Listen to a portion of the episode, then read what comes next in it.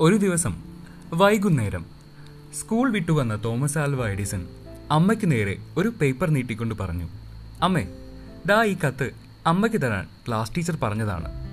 ആകാംക്ഷയോടെ എഡിസന്റെ അമ്മ ആ കത്ത് വാങ്ങി വായിച്ചു.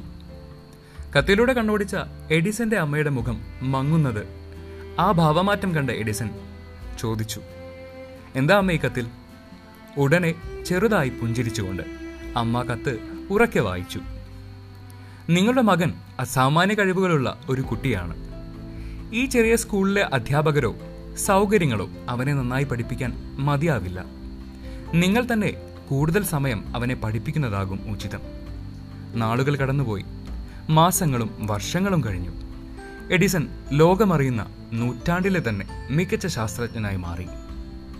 ഒരു ദിവസം വീട്ടിലെ പഴയ സാധനങ്ങൾ അടുക്കി വൃത്തിയാക്കിക്കൊണ്ടിരിക്കെ എഡിസന് മടക്കിയ ഒരു പഴയ പേപ്പർ കഷ്ണം കിട്ടി.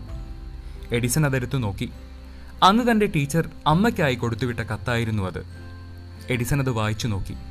അതിൽ ഇങ്ങനെ എഴുതിയിരുന്നു. നിങ്ങളുടെ മകൻ ബുദ്ധിയില്ലാത്ത ഒരു കുട്ടിയാണ്. ഇവനെ പഠിപ്പിച്ച സമയം കളയാൻ ഞങ്ങൾക്കാവില്ല. ദയവായി ഇനി ഇവനെ ഈ സ്കൂളിലേക്ക് അയക്കരുത്. ഇത് വായിച്ച ശേഷം എഡിസൺ മണിക്കൂറുകളോളം ഒറ്റയ്ക്കിരുന്ന് വാവിട്ട് കരഞ്ഞു.